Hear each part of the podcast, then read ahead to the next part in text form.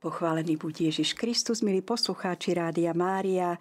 Máme tu vysielanie Radosť viery a našim dnešným hostom je páter Juraj Augustinian. Srdečne vás pozdravujeme, páter Juraj. Naši poslucháči už trošičku vašu reholu poznajú. Mali sme približne pred 6-7 týždňami vysielanie s vašim spolubratom, pátrom Jozefom, ktorý nám porozprával o tom, aké všelijaké prázdninové aktivity vás čakajú a zároveň nám e, porozprával aj niečo o vašej reholi. Takže trošičku sú už naši poslucháči zorientovaní a teraz by sme, Pater Juraj, chceli od vás trošičku vedieť viacej o tom svetom Augustín, Augustínovi, e, ktorého vlastne nasledujete, ktorý vlastne dal nielen vám, ale mnohým, mnohým reholiam predpisy, podľa ktorých v reholi žijú. Tak by sme hneď e, začali tým, že viac menej o Svetom Augustinovi základné veci naši veriaci poznajú. A máme to ohraničené, ten jeho život 13. novembrom 354 a 28. augustom 430. Vieme o Svetom Augustínovi, že sa narodil niekde v Afrike, dnes je to vlastne Alžírsko, menovalo sa to mesto Tagasta v Numídii. A vieme aj o tom, že v Afrike aj zomrel, čiže to je ten druhý dátum a mesto Hippo. Patrí medzi najväčších kresťanských mysliteľov, bol vášnivým hľadačom pravdy, nazývame ho aj, že bol génius kresťanského myslenia. A ako sa to vlastne Páter Juraj stalo, že Augustín, ktorý v podstate od malička bol v tejto kresťanskej viere vychovávaný, žil v tomto kresťanskom prostredí, tak vlastne on nebol hneď pokrstený, lebo nebolo vtedy zvykom krstiť detí iba dospelých, odrazu preskočil k sekte manichejcov. Čím ho lákalo byť manichejcom a čo to vlastne v tej dobe znamenalo, ten manichejzmus? Je potrebné pochopiť najprv možno to pozadie rodinné v rodine svätého Augustína, pretože jeho mama síce ehm, bola sveta Monika, teda kresťanka, ale jeho otec bol Patricius, ehm, nebol teda, volal sa Patricius a nebol kresťanom, teda bol pohanom. A to malo veľký vplyv aj na svätého Augustína, ako na každého mladého človeka. Augustín bol takmer pokrstený, keď ehm, bol ešte veľmi malý a mal nejakú takú vážnu chorobu, takmer zomrel vtedy a vraví, že bol označený krížom. To sú prvé také exorcizmy, krížom a soľou. Ehm, neskôr ale eh, ako mladý tínedžer pre Augustína, ktorý začína študovať trošku na školách, tak ehm, začína byť viera, eh, ako, ako on sám hovorí, že, že niečo pre, pre ľudí, ktorí, ktorí sú nevzdelaní hlavne keď sa stretáva s Bibliou a číta Bibliu, tak hovorí, že tak toto to je pre, pre takých ľudí, ktorí, ktorí naozaj nevedia, kto to je Cicero, nepoznajú dobre literatúru, pretože ten preklad, s ktorým sa aj stretol svätý Augustín, nebol práve e, jeden z najlepších. A jeho otec ho, teda príklad jeho otca ho trošku tak priťahoval pravdepodobne a teda ako tínedžer on sa vzdialuje od tej viery. On aj vraví sám vo význaniach, že do kostola chodieval kvôli devčatám skôr ako kvôli nejakým iným veciam. A tak e, postupne, postupne tým aj svojim štúdiom samozrejme stráca vieru, venuje sa viacej filozofii a manichejci, bola to sekta, ktorá nevystupovala tak, ako um, v církvi sa vystupuje teda. Uh, oni išli na tých mladých ľudí hlavne s takými filozofickými uh, závermi a jasnými. To znamená, ponúkali im tie svoje potom vysvetlenia, ale stále im vravili, že, že ich viera je racionálna hlavne. Takže v prvom rade pre Augustína, pre Augustína bolo toto také dôležité. Áno, títo mi vravia, že mi vedia všetko vysvetliť že tu sa dá všetko vysvetliť, všetko sa dá pochopiť a za čo človek nie je zodpovedný, je za to, čo je zlo vo svete. Lebo podľa Manichejcov máme Boha dobra a Boha zla.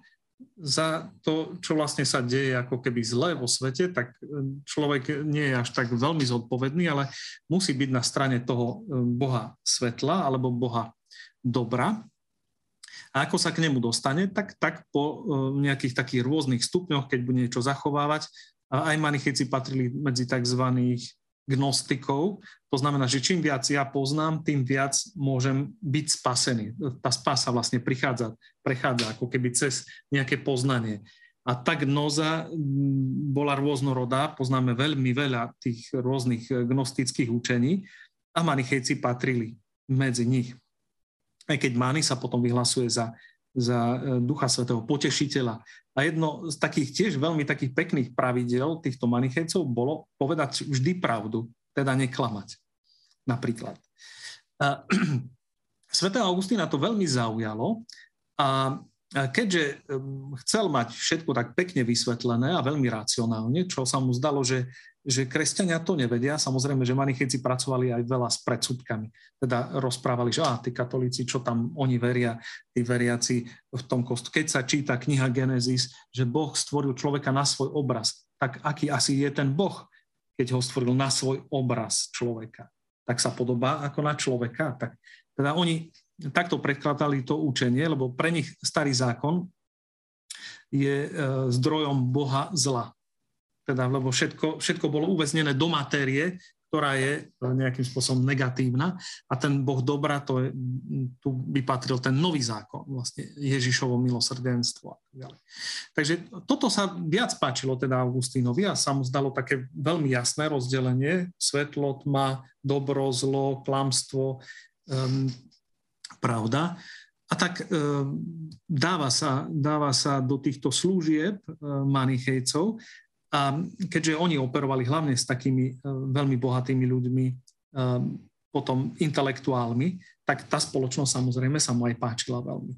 Augustína potom títo manichejci dostanú nielen do Ríma, ale aj na cisársky dvor medzi rečníkov, ale keď sa dostane za hlavného rečníka ríše, tak sú to aj manichejci, ktorí svojim vplyvom pomôžu svetému Augustínovi, okrem jeho nadania. Takže vidíme, že Augustína nadchla aj táto spoločnosť, ktorej sa zrazu ocitla, v ktorej mohol robiť nejaké pokroky, lebo vedel, že, že postupne aj on sa môže stať e, tzv. vyvoleným. Aj oni mali istú takú hierarchiu e, týchto ľudí, ktorí postupne stúpali po nejakom rebríčku, až vládli, povedzme, tej, tej sekte. Čiže vlastne to bol určitý princíp karierizmu, v každom prípade to boli elitári, elitarizmus pestovali a čo ma prekvapuje, vlastne ich základom viery bol dualizmus, pretože áno, áno, áno, áno, presne. oni dávali na jednu úroveň Boha stvoriteľa s úrovňou nejakého teda ich vymysleného Boha zla, alebo ako by som to nazvala. A Augustín im, dá sa povedať, tiež naletel, hej? že nevedel ano, ešte vtedy správne tie pojmy rozlišovať a ako ste vraveli, gnóza, poznanie, rozum a racionalita u neho hrali prím, že tomu dával predovšetkým hodnotu v svojom živote. No a potom ďalšou zastávkou Augustina bola neoplatonská filozofia. Vieme z jeho života, že sa nakoniec od Manichejcov odvrátil, lebo predsa len to, čo oni v teórii hlásali, sa dosť odlišovalo v praxi, čo bolo aj nevyhnutné, keď tam boli v prvom rade, dá sa povedať, kariéristi a bohatí ľudia, ktorým ani tak nešlo o spásu a dobro v budúcnosti, ale o to, aby sa mali dobre práve v prítomnosti, tak potom vlastne tam nastáva taký paradox v živote svätého Augustína, že síce tá neoplatonská filozofia tiež nebol ten správny smer, ale mal jednu nádhernú vlastnosť svätý Augustín. On skutočne veľmi poctivo a tvrdo hľadal pravdu. A vlastne preto sa aj pán otváral k nemu a privádzal ho bližšie ku Kristovi a k církvi. A prečo vidíte vy ako Augustinián, že práve to hľadanie pravdy bolo pre Augustina dôležité? Prečo to bol práve ten styčný bod, ktorý dá sa povedať ho vyslobodil z objatia tých klamstiev? A či by dneska to hľadanie pravdy svätého Augustína obstálo, či by niečo povedalo aj dnešnému človeku. Lebo vieme, že dnes je to množstvo myšlienkových prúdov úplne nespočetné, toľko názorov, filozofií a aj náboženstiev, že sa asi ani nedajú zrátať. Augustín začne tak hľadať pravdu, jednoznačne by som povedal, že tak až sa zalúbi do tej pravdy, keď číta jeden spis od Cicera, ktorý vlastne už nemáme. Ten spis sa volá Hortensius. A je to také e, povzbudenie k štúdiu filozofie alebo k zalúbeniu sa do múdrosti, do toho, čo je skutočná filozofia teda láska k múdrosti. A tu Augustín sa, sa naozaj zalúbi do toho spisu a zalúbi sa vlastne do pravdy, ako o nej rozpráva Cicero. E, do toho hľadania pravdy. A vtedy si sám povie, sám pred sebou, tak vo svojom srdci, že keď raz pravdu nájde a bude cítiť, že toto je pravda, tak jej zasvetí celý svoj život. A takže e, tento spis e, jedného pohanského spisovateľa zapôsobil tak silne na Augustína a tu vidíme, že, že vlastne v srdci každého človeka potom vraví Augustín je tá pravda, ktorou je Kristus, ktorý rozpráva v našom vnútri, ktorý je pravdou a ktorý e, nejakým spôsobom e, necháva tak zaznievať tú pravdu aj cez naše svedomie, cez, cez to, čo skutočne človek hľadá, cez tú takú pravdivosť života. A tak Augustín teda toto si nesie sám so sebou, aj keď je klamaný, alebo klame mnohokrát, lebo aj on učí, učí rôzne tie mytológie, či už latinské alebo grécke, potom tých svojich poslucháčov na, na tých e, svojich štúdiách, alebo potom neskôr ako rečník musí stále zveličovať tie činy, ktoré urobili rôzni generáli, alebo dokonca aj mladý císar Valentinian II, keď o ňom má rozprávať ako, ako o Bohu. Takže Takže tu Augustín potom cíti stále, že sa trošku vzdialuje od toho ideálu, ktorý si sám dal, keď čítal to dielo.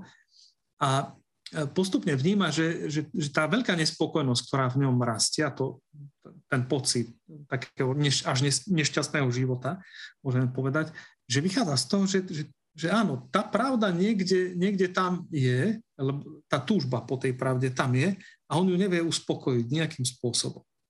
Cez platonizmus Augustín sa dostáva k princípu duchovného života. Lebo ten logos, o ktorom rozpráva Plotinos alebo aj Porfírios, títo dvaja greckí filozofi, ktorí potom nielen rozprávali alebo že písali diela, ale podľa toho aj žili. Teda žili veľmi asketicky, skromne, snažili sa takto priblížiť k tomu takému duchovnému princípu, o ktorom rozprávali. A ten logos je, je slovo, ktoré tvorí svet podľa Janovho Evanielia. Augustín sa tak približuje teda k takému duchovnému vplyvu a zač, začína rozumieť vlastne, čo to je, čo to je život podľa ducha. A, a vďaka, vďaka tomuto vie, vie vstúpiť aj do svojho vnútra, lebo on vraví, že práve že tie spisy neoplatónske mu pomohli k tomu, aby aby sa zahľadel do svojho vnútra. Aby sa mohol vrátiť k sebe a zistiť, že čo je v jeho vnútri. A takto vlastne vzniká taký princíp augustinianskej tzv. interiority, ktorý hovorí, že, že e, nehľadaj, nehľadaj pravdu mimo seba, alebo šťastie mimo seba, ale vráť sa do seba, lebo vo vnútri človeka prebýva pravda. A ako náhle človek tú pravdu pozná nejakým spôsobom, zistí, že nie je on pravda, ale pravda je nad ním. Ho presahuje vysoko. Vysoko ho presahuje. A to je ten logos, na ktorý nasmeroval sv. Augustína Plotinos. Takže Augustín zistuje, že, že tá pravda nakoniec e, je v každom človeku, ale e, nie je človek tou pravdou, ale pravda je nad ním. Niekde, e, kde, kde je ten rozum, logos, stvoriteľ, ktorý stvoril všetky veci podľa nejakého poriadku a e, potom prichádza ku kresťanstvu a zistuje, a však pozná, pozná aj on Ježiša Krista, vie veľmi dobre, že, že svätý Ján ho nazýva tiež slovom, e, ktoré sa stalo telom. On čítal aj svätého Pavla, aj títo manichejci mali rôzne spisy aj Nového zákona, ktoré ponúkali týmto svojim poslucháčom alebo tým, ktorí nasledovali Manio. Takže on postupne vidí, vidí nejaké prieniky a, a zdá sa mu, že, že, že, že cez platonizmus je bližšie ako keby k niečomu, čo, čo sa môže zdať, že, že je pravda. Páter Juraj, taká malá podotázka. Nepreceňoval vlastne v tom období Augustín úlohu rozumu a úlohu možnosti spoznania pravdy, respektíve úlohu inteligencie. Veď musel z bežného života vedieť, že obyčajní ľudia sa takýmito otázkami ani nezaoberajú. Že jednoducho tí prostí veriaci pristupujú k tej viere iným spôsobom. A či dokonca nepohrdal v tom období s nimi. Prepačte, že si dovolím až mm-hmm. takto ano, ano. do hĺbky k tomu ísť. Áno, áno. Svetý Augustín raz, keď sa vracal z jednej e, reči, už na, keď bol na cisárskom dvore rečníkom a so svojimi priateľmi debatoval, stretol jedného žobráka, ktorý si spieval a hovorí o ňom, že toto je šťastný človek. My sa tu umárame, namáhame, premýšľame o živote, o filozofii, čítame filozofov a tento človek je šťastný ale potom pokračuje ďalej, že nikdy by som nechcel byť taký šťastný ako, ako on, lebo zajtra ráno už precítne znova a, a teda to šťastie pominie. Takže Augustín si bol vedomý, že, e, že ten dar, ktorý má, aj hľadania pravdy, aj toho intelektuálneho hľadania, e, je darom, ktorý mu, ktorý mu pomôže uspokojiť niečo, čo, čo je jeho také životné hľadanie. A samozrejme mm, nemáme, nemáme nejaké záznamy o tom, že by, že by mal pohrdať nie, niekým. Skôr, skôr e, on veril v to, že pravdu nachádzame aj v dialogu, v spoločnom dialogu. Práve preto priatelia. Práve preto priatelia stále, celý život e, ho sprevádzali ľudia a e, on, keď odišiel zo svojho rodiska do Ríma potom neskôr do Milána, stále ho sprevádzali priatelia a študenti jeho žiaci, alebo dokonca jeho brat Navigius. A prvé diela, ktoré Augustín píše, ktoré máme, tak sú tzv. dialógy filozofické. Pred obrátením ešte ich spisuje, keď sa pripravuje na krst Augustín. A tam vlastne zistuje, že, že, že aký je dôležitý práve ten dialog, to sa naučil od Gréko a v tom dialogu, že sa nachádza pravda. Jeden povie niečo, druhý povie a tak spoločne hľadáme a nachádzame pravdu. Toto je taký princíp pre Augustína, ktorý teda e, nachádza pravdu aj u svojej matky. Ju pochváli napríklad e, žena, ktorá nikdy neštudovala a hovorí, že ona teraz povedala jeden výrok, to hovorí v jednom z diel o blaženom živote, a hovorí, že teraz povedala moja mama výrok o, o, o, blaženom živote, o šťastí, taký, za ktorý by sa nehambil ani Cicero. To znamená, že Augustín si vážil každého človeka, ktorý, ktorý povedal k argumentu niečo a, a vedel nájsť, keď niekto vyjadril nejakú pravdu, tak ju vedel, vedel ju prijať a vo veľkej pokore a uznať. A uznať tú pravdu. Ale to je asi rozdiel k tomu dnešnému mladému človeku, najmä k mladým, že mnohokrát nedokážu viesť dialog a nevedia vstúpiť do hľadania pravdy tak, ako to kedysi bolo bežné napríklad aj v tom klasickom vzdelávaní, práve na základe aj platónovskej filozofie, alebo ako sme toho ešte boli svetkami do druhej svetovej vojny, napríklad na gymnáziách a na vysokých školách. Že to je práve dnes problém, že dnešní mladí ľudia sa veľmi nechávajú ovplyvniť napríklad sociálnymi sieťami, alebo len bežnými kamarátmi, až by som povedala z ulice, že asi tam nie je, vy to vypracujete s mladými ľuďmi, že asi tam nie je až taký ten hlboký hlad po tej pravde, ako to praktizoval svätý Augustín. Tak ja by som povedal, že ten hlad po pravde je stále, možno stále rovnaký v tom srdci človeka, len um, možno tie spôsoby, ako sa vyjadruje, um, sú, sú úplne iné.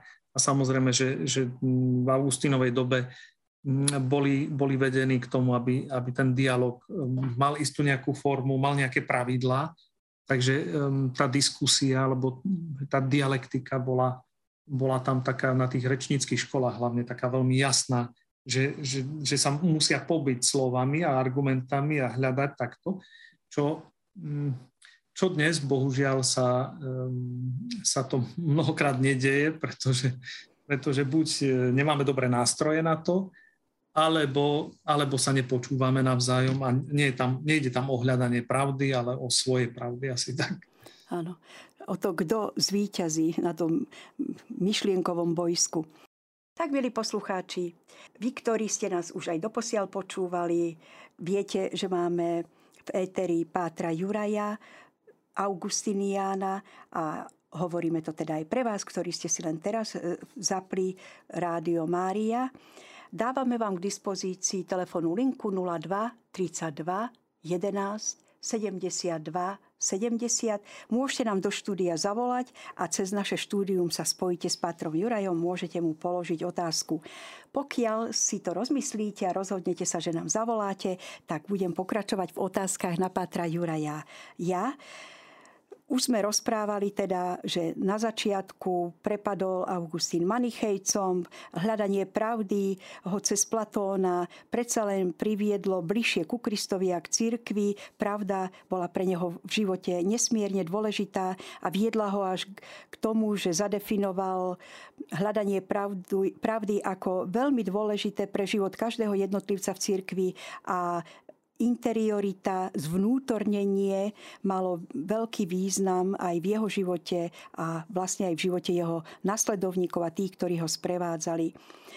Potom prišiel ten veľký zlom v živote svätého Augustína, to už mnohí poznáte aj z čítania jeho knihy Vyznanie, alebo teda z jeho životopisu, keď spoznal svoje blúdenie, keď sa vrhol potom na štúdium písma a najmä na listy svätého Apoštola Pavla. Keď prestal vyučovať a zapísal sa medzi katechumenov, tak sa nechal pokrstiť na Bielú sobotu 24. apríla. Vieme o tom, že mu bol veľmi blízko biskup Ambros, ktorý ho aj pokrstil a veľmi ho ovplyvnil aj svojimi kázňami. Nuž a potom nasledovali už spomenuté význania kde svätý Augustín nabral v sebe toľko odvahy a vlastne ako akt pokánia napísal celú svoju autobiografiu, nič neskrýval pred svojimi súputníkmi. A to je otázka na vás teraz, Páter Juraj. V svojom období, dá sa povedať, veľké turbulencie spôsobila táto kniha. A dá sa povedať, že nie len vtedy, ale tiahlo sa to celými cirkevnými dejinami, že mala výnimočné postavenie táto kniha vyznania. Málo kto sa odvážil aj z veľkých kajúcníkov tak otvorene o všetkom porozprávať, nie to ešte to napísať, že to zostalo v podstate na veky jasné aj pre všetkých následovníkov. Čo si myslíte vy osobne ako Augustinian a ten, ktorý určite vyznania veľmi dobre pozná, ako môže táto kniha ešte aj dnes oslovovať hľadajúceho človeka a nakoľko je aktuálna pre dnešok? Ja si myslím, že táto kniha je jedna z veľmi aktuálnych kníh, keď nie najaktuálnejšia kniha Sv. Augustína. Aj keď e, veľa ľudí povie, hlavne na začiatku, keď ju začne čítať, že, že no nie je to ľahká kniha, lebo tá prvá kniha je trošku taká filozofická, ale Augustín dáva veľa otázok, veľa sa pýta. E, veľa sa pýta, lebo celá tá kniha je o tom, že, že on si dáva otázky a potom nachádza odpovede. Ale kniha význania je celá postavená na dialogu medzi Augustínom a Bohom. Teda on e, nerozpráva sám, to nie je autobiografia, kde človek rozpráva o svojich slávnych veciach a oslavuje sám seba, ale on vlastne rozpráva život Bohu. Takže ten dôležitý je, je Boh. A takto aj začínajú význania. Veľký si, pane, veľký si, pane, a tvoja múdrosť je nesčísliteľná, nevypočítateľná. A, a začína hneď Augustín slovami písma, pretože tam spomína plno žalmov eh, hneď v úvode. A hovorí tie slávne slova, nepokoj, stvoril si nás pre seba a nepokojné naše srdce, im nespočíne v tebe to je vlastne celý, ako keby dal celý taký rámec aj Augustín tým celým význaniam, že, že ten dôležitý, komu chcem rozprávať o svojom živote, je Boh. A v prvom rade chcem vyznávať svoju vieru. Toto je prvý, prvý taký bod vyznania, by som povedal, že confessio fide, že to, sú vyzna, to je vyznanie viery, jeho vyznania. Potom je to vyznanie jeho hriechov, to znamená jeho život. V prvom on teda oslavuje Boha, keď vyznáva vieru, to oslavuje Boha. V druhom vyznáva svoj život a teda rozpráva o svojich hriechoch. A v treťom vyznáva Božie milosrdenstvo. Teda, že Boh je väčší ako toto všetko. Confessio fidei, teda confessio peccati, a Confessio Misericordie. Teda to sú, to sú také tri také dôležité body, ktorými Augustín vlastne porozpráva o celom svojom živote. E, ja by som povedal, že, že kto sa začíta do význaní a postupne sa dostane tam k tým, tým takým veľmi dôležitým bodom, ktorý Augustín, ktorým Augustín sprevádza potom čitateľa, lebo Augustín si uvedomuje, že to nepíše len pre seba, píše to pre mnohých ľudí, ktorí chcú poznať jeho život a ktorým sa chce vyznať z toho, že on skutočne sa obrátil, že to jeho obrátenie bolo naozaj skutočné, úprimné a e, hľadá vo svojom živote teda všetky také stopy, kde, kde bol Boh prítomný a nachádza ich od, od bábetka, od toho, ako sa narodil. A to je krásne na Augustín, zo všetkého, čo počul o deťoch, čo videl, e, rozpráva o tom, že áno, pane, ty si už bol tam prítomný v tých úsmevoch, v tom, ako som kričal a už v mojom kričaní si videl, že ja hľadám pravdu. Že nechcem byť klamaný, lebo nikto nechce byť oklamaný, ale každý chce, e, chce počuť pravdu. Takže už od e, počiatku vlastne života človeka môžeme tam vidieť tú Božiu prítomnosť. Augustín sa ju snaží vidieť celý svoj život. Teda všetky tie, tie príbehy, ktoré nám rozpráva, ten prierez jeho života je také spätné pozretie sa vlastne na svoj život. To je taký biblický pohľad, lebo čo robí Biblia, je presne to, keď, keď e, izraelský ľud pozerá na svoje dejiny a zrazu ich začne zapisovať, tak vníma tú Božiu prítomnosť a opisuje ju, ako keby Boh tam bol prítomný v tej chvíli. A to sú vlastne, vlastne Augustínové vyznania sú takou Bibliou, môžeme povedať, lebo on e, čo robí, je pred Bohom sa vyznáva, Boh je tam stále prítomný a teda nám ukazuje, že, že človek bez Boha nemôže jestvovať a nie je. A nie je, je nikým. Toto je pre Augustína taký základný antropologický prvok, ktorý, ktorý veľmi silne zdôrazňuje, lebo nepokojné naše srdce, kým nespočíne v tebe. O, ty si nás stvoril a ide, ideme k tebe. E, nie, nie, je život človeka bez Boha. Nejestvuje. A takto Augustín teda e, vníma, vníma ten svoj príbeh, ktorý rozpráva a pozýva čitateľa, aby sledoval, aby sa poučil na tých jeho e, životných trápeniach, úzkostiach, hľadaniach, aby videl vlastne takú, taký, môžeme povedať, aj taký kresťanský vzor nejakého človeka, ktorý, ktorý postupne sa stáva kresťanom a, a ako, ako vie potom pracovať s celou svojou históriou, celým svojim príbehom, so svojím životom, lebo to sa učíme. To, to, nemusíme byť uh, nejaký, nejaký veľmi veľkí hriešnici na to, aby sme sa vedeli poučiť z Augustína, pretože my sa vieme tiež vďaka Augustínovi pozerať potom na svoj život takými inými očami, teda ako s tou Božou prítomnosťou v našom živote. A tie témy, ktoré potom tam Augustín opisuje od priateľstva cez smrť priateľa, cez to, ako taká banda mladých ľudí sa zabáva a na čom sa vie zabávať. A až po, až po štúdia nejaké obrátenie, také, e, tie také veľmi silné existenciálne veci v živote, ktoré sa týkajú človeka, tak to si myslím, že, že, že je veľmi aktuálne. My pokračujeme s naším pátrom Jurajom od Augustiniánov. Porozprával nám o tej druhej fáze Augustinovho života, o tom, ako vo svojom veľkolepom životnom diele vyznania vlastne v tých častiach Confessio Fidei, Confessio Peccati, Confessio Misericordie postupne ukazuje, odhaluje svoj život pred Bohom, ľutuje to, čo spätne vidí, že nebolo správne a spolieha sa iba na Božie milosrdenstvo. Ale keď teda hovorím aj o Augustínovom obrátení, tak nemôžeme nespomenúť jeho matku Moniku. Tá 17 rokov viedla modlitbový zápas o jeho návrat do cirkvy a chceli by sme sa teraz, e, Páter Juraj, porozprávať o tom, v čom tkvela výnimočnosť e, Moniky, či v tom 4. storočí bola pochopená súčasníkmi a predstaviteľmi vtedajšej cirkevnej hierarchie. Áno, vtedy ešte veľmi nebolo v móde, aby sa aj žena starala do nejakých duchovných a filozofických záležitostí mužov. A zároveň aj v tomto prípade svätej Moniky vás poprosím o váš názor ako Augustiniana, že v čom by sme si svetú Moniku mali vziať za vzor my v dnešnej dobe a najmä naše matky. Rád by som položila ja nejakú otázku Svetej Monike, či by súhlasila s tými 17 rokmi. Ja si myslím, že žiadna matka by nesúhlasila, že len 17 rokov trval nejaký zápas o, o vieru syna, lebo odkedy ho porodila, e, vraví sám svätý Augustín, že, že pil s materským mliekom meno Ježiša Krista.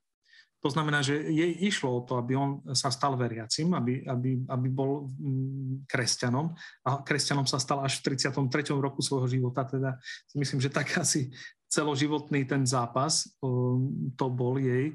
Za 33 rokov uh, ja sa tak prikláňam stále k tomu, že nie je to ani 20, ani 17, ale ale je to skôr asi taký, až kým, až kým Augustín nebol pokrstený, jej srdce nebolo spokojné podľa mňa.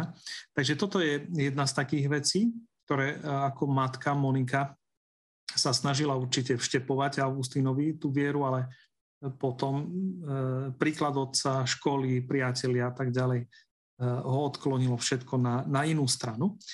E, jej, jej snaha bola, bola očividná. Aj preto chcela svätého Augustína najprv udržať pri sebe. Nechcela napríklad, aby odišiel do Ríma z, z Kartága, kde žil a kde učil, lebo si myslela, že keď bude blízko domu, že ona má aspoň na neho aký taký vplyv a tak nejako bude môcť na neho tlačiť, aby sa, aby sa stal kresťanom katolíkom. Snažila sa presvedčiť rôznych kňazov a zvlášť jedného biskupa, ktorý bol predtým Manichec, teda veľmi dobre poznal, aj spisy Maniho, aj ako to chodilo v tejto sekte ale tento je jednoducho povedal, že, že teraz nie je čas na to, lebo Augustín je tak ponorený do tohto blúdu, že, e, že by nepristal na nejakú diskusiu. Ale že on sám príde na to, že je to blúd, pretože dali e, príklad aj samého seba, tento, tento biskup, že, že on sám postupne, postupne zistil, že keď úprimne hľadá pravdu, nemôže tomuto uveriť. Takže ju poslal preč, tú svetú Moniku, s tým, že žena, ktorá tak plače pre svojho, pre svojho syna, e, tak taký syn e, matky, ktorá vyroní toľko slz, nemôže byť stratený a zatratený. Tak e, toto je jeden z príkladov toho, ako Sveta Monika tiež sa snažila nielen presvedčiť svätého Augustína priamo, ale aj ostatných ľudí, aby s ním išli diskutovať a rozprávať. Sveta Monika potom, ako Augustín ju oklamal, poslal ju do kostolíka svätého Cipriana sa modliť na pobreží a on od, sa odplavil so svojimi priateľmi na lodi, e, na lodi do Ríma a potom z Ríma odišiel do Milána. E, Sveta Monika sa dozvedela, kde je, tak ona ho potom nasledovala, prišla priamo do Milána, prišla priamo do Milána Augustín sa jej hneď e, posťažoval, že už, či jej povedal, že už nie je manichec. A ona povedala, no, to nevadí, že nie si manichec, ale nie si ani kresťan katolík. A teda, a teda e, toto bolo pre ňu veľmi dôležité. Prišla kvôli tomu, lebo chcela vidieť svojho syna katolíkom, lebo to e, počula vo svojom sne. Mala také rôzne sny, Sveta Monika, a jeden zo snov jej hovoril o tom, že, že videla e, svojho syna na jednej, e, na jednej takej sedačke sedieť vedľa seba a aniel jej hovoril, že tam, tam, kde je, tam, kde je on, tam budeš aj ty. A, a teda e, ona to povedala svetému Augustínovi a on ju vysmiel a hovorí, no ale pozri sa, že tam, kde som ja, ja som teraz manichejec. Teda, teda pravdepodobne ty sa obrátiš na manichejku, nie ja na, na, na kresťana. Monika hm, vedela, že, že, že, že ten aniel hovoril o niečom inom. A o, hovoril o tom, že obidvaja budú na tej istej lodi, ako keby na tej istej, na tej istej lavičke viery sedieť. Tak o to viac zintenzívnila modlitby, tak hovorí e, Augustín, že už ho neprehovárala tak, keď bolo, bola v Miláne, ale oveľa viac sa modlila k Bohu a chodievala počúvať svätého Ambróza. Svetý Ambrós určite aj od svätej Moniky sa dozvedel o Augustínovi a vedel veľmi dobre, že na Augustína nezapôsobí e, dialektikou, takže bude s ním viesť dialog priamo, ale hlavne nepriamo. A teda svätý Ambrós aj svätá Monika sú takí, môžem povedať, že taká externá prozreteľnosť, ktorá vplýva na Augustína.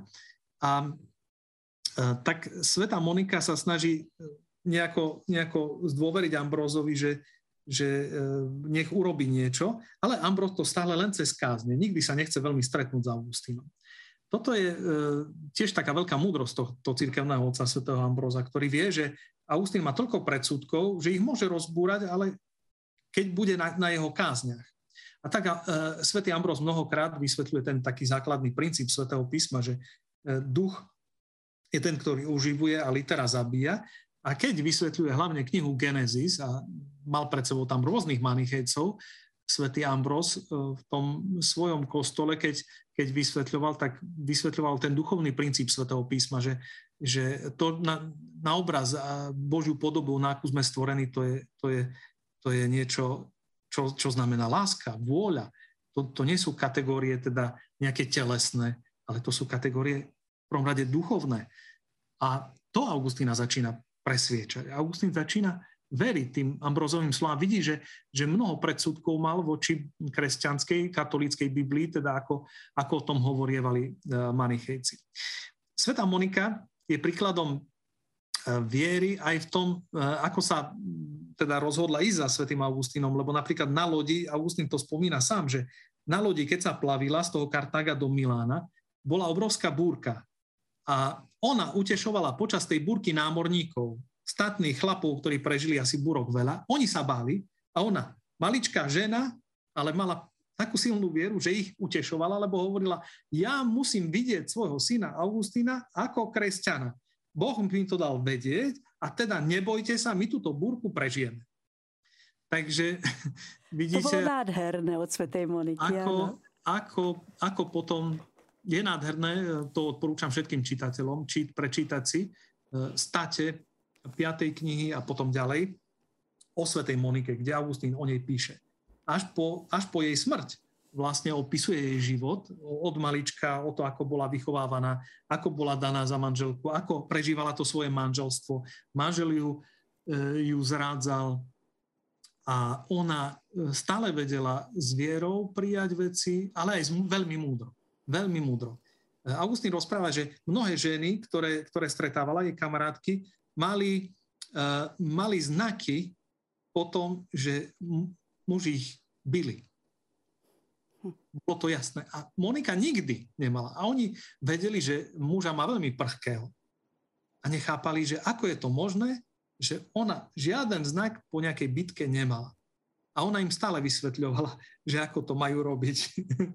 že ako to majú robiť. Že keď, príde, že keď je on nahnevaný, že majú byť ticho. A majú rozprávať vtedy, keď si ho trošku uchlacholia. Eh, eh, mala tie svoje také krásne pravidlá. Napríklad jedno z tých pravidiel bolo, kde hovorí Augustín, že bola to žena, ktorá prinášala pokoj, lebo keď sa jej ponosovali niektoré priateľky na tú ďalšiu, tak ona nikdy neprezradzala tej ďalšej to, čo na ňu rozprávala, ale stále rozprávala opak, teda to dobro, ktoré na ňu hovorili. Takže takto sa snažila spájať aj ľudí medzi sebou, neroznášala klebety, práve naopak prispievala k tomu, aby, aby druhí si mysleli, že aké dobro o nich rozprávajú tí druhí. A tým pádom vlastne spájala ľudí. Nádherná vlastnosť. Myslím si, že táto vlastnosť by svedčila každej z nás, každej žene, ale samozrejme každému veriacemu.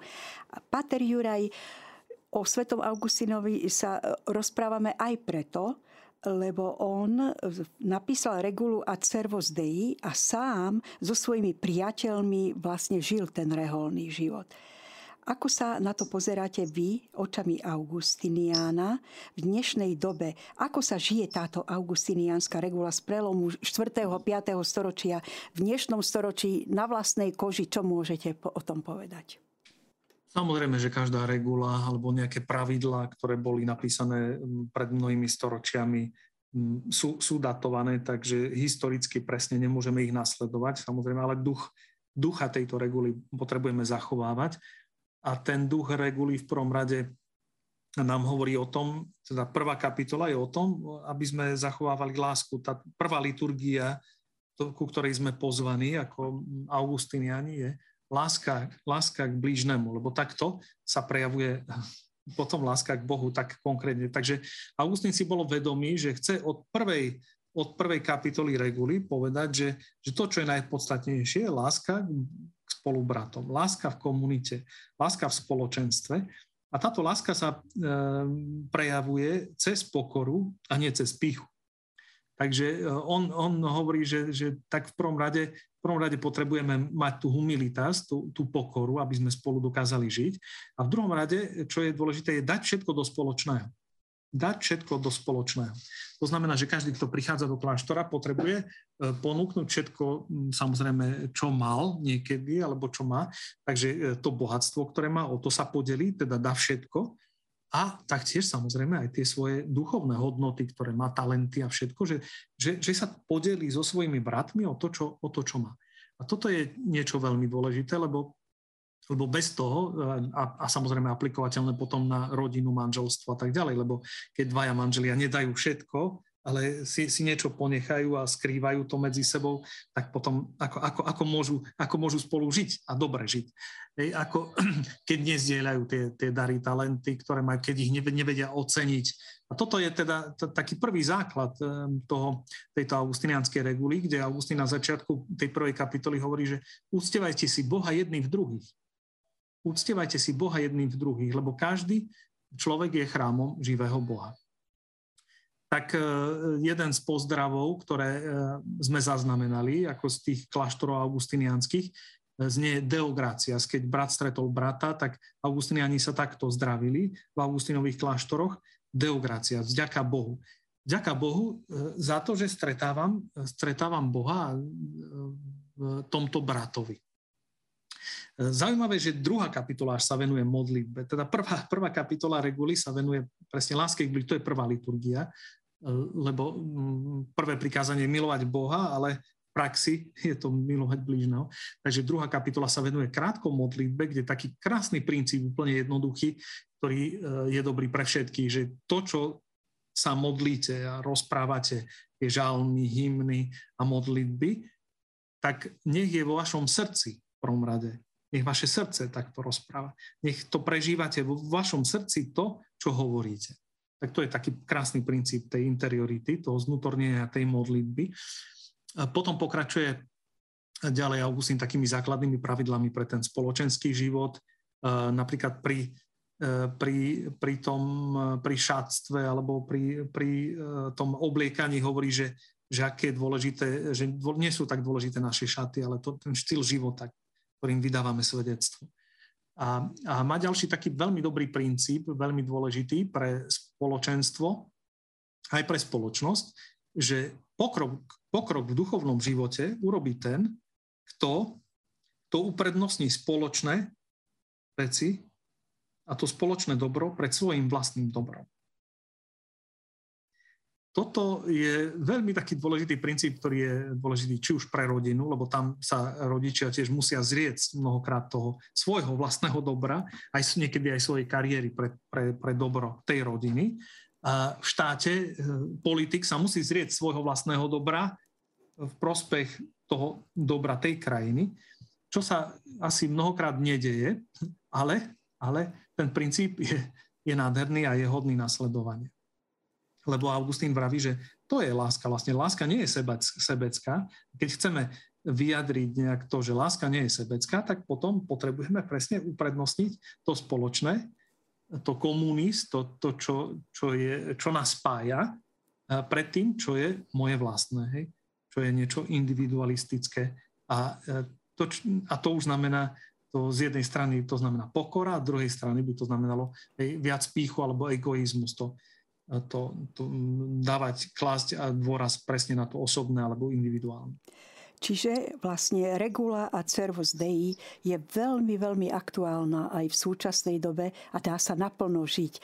A teraz vás poprosím, Páter Juraj, o vaše osobné svedectvo, ako vás pán viedol do Rehole Augustinianov a v čom vidíte vy svoje osobné poslanie. Ja som stretol Augustinianov na gymnáziu, keď som sa rozhodol ísť hlavne na púť do Gaboltova. To bolo jedna z prvých pútí, také, ktoré som absolvoval s Augustinianmi. Uh, Augustiniani prišli do mojej farnosti raz uh, robiť takú, takú malú katechézu a slúžiť svetu omšu, pri ktorej dali svoje také svedectvo, otec Pavlo a otec Angelo, jeden Talian a jeden Slovák ktorí ako prví prišli na Slovensko a na púti, keď som potom s nimi teda mal možnosť e, dlhšie pobyť a bližšie ich spoznať, tak, tak som, som možno prvýkrát tak, tak zažil takých kňazov, s ktorými si človek týka a, a to boli 90.